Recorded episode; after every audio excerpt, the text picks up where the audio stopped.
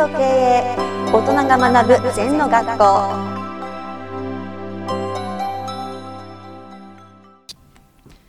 では次の質問参ります。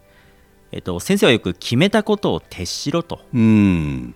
で、まあ、早起きであったり、うんうんうん。手帳法であったり、うん。 ToDo リストであったりやっぱり毎日毎日こうやらなきゃいけない。はいはいでそれをこう習慣にするもううん。無意識にできるようにするまでには多分先生は10年ぐらいかかるとおっしゃるんですけども、その間プロセス例えば、早起き今日できなかった。でもまた明日からやり続けようとするんですけど、うん。やっぱりできないこともありますと、うん。でそういった時にどうしたらいいんですか、みんなね直線思考で考えちゃうからなんだよ。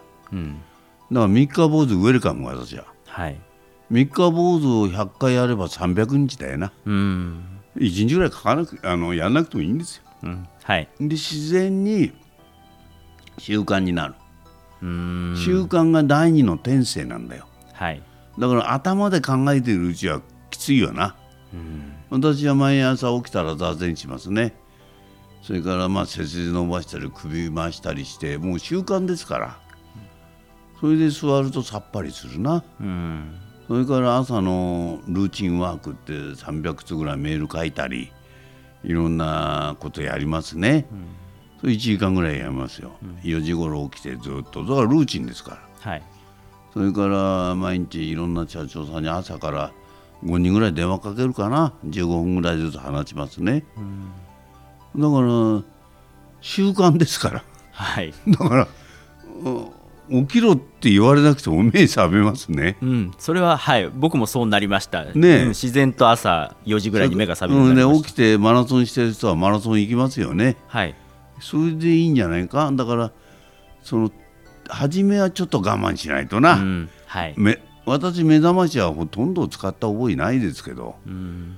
初めは目覚ましかけて5時に起きるのもいいんじゃない？うん。それは。うん。全道場で治療すると目覚ましないですからはい。気合でね鳴り物でパパッと行動しますからうん。主体性が出てくるんだな、もっと言うとどうなんだろう。体内時計みたいなのが出んだな。はい。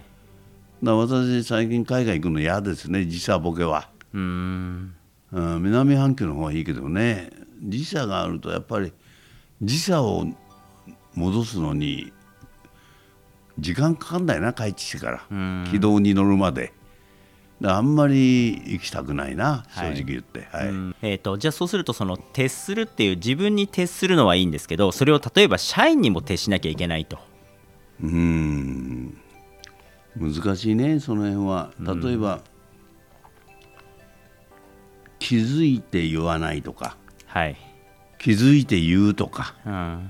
うん。ポイントは相手を怒ることじゃないですねうん。相手もいい習慣を身につけてもらいたいんですから、うん、行動変化してもらいたいってことなんですよね。私はもう全部行動変化しか見てませんから、うんよく分かりましたって分かってないんだよやんなきゃ。うん、はい、それ嘘ですから。分かったつもりですって言ってることなんだな、うんだからそういう意味ではそのどっちが正しいとかハウツーじゃなくてよくおだてろとか、褒めろとか叱れとか、ん関係ないですね。その時の自分の感性に合った真剣に生きればその分かってくれますよ、うん。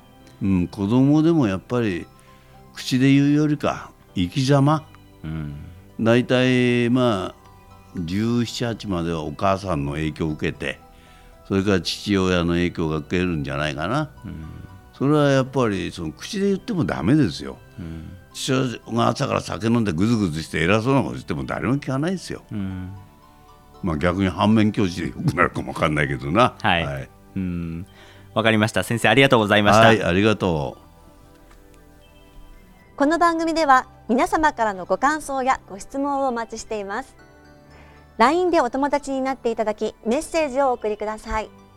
方法は LINE のお友達検索でアットマーク ZENTKA アットマーク ZENTO KEIEI と入力してください。お寄せいただいたご感想やご質問は番組の中で取り上げていきますのでメッセージをお待ちしております。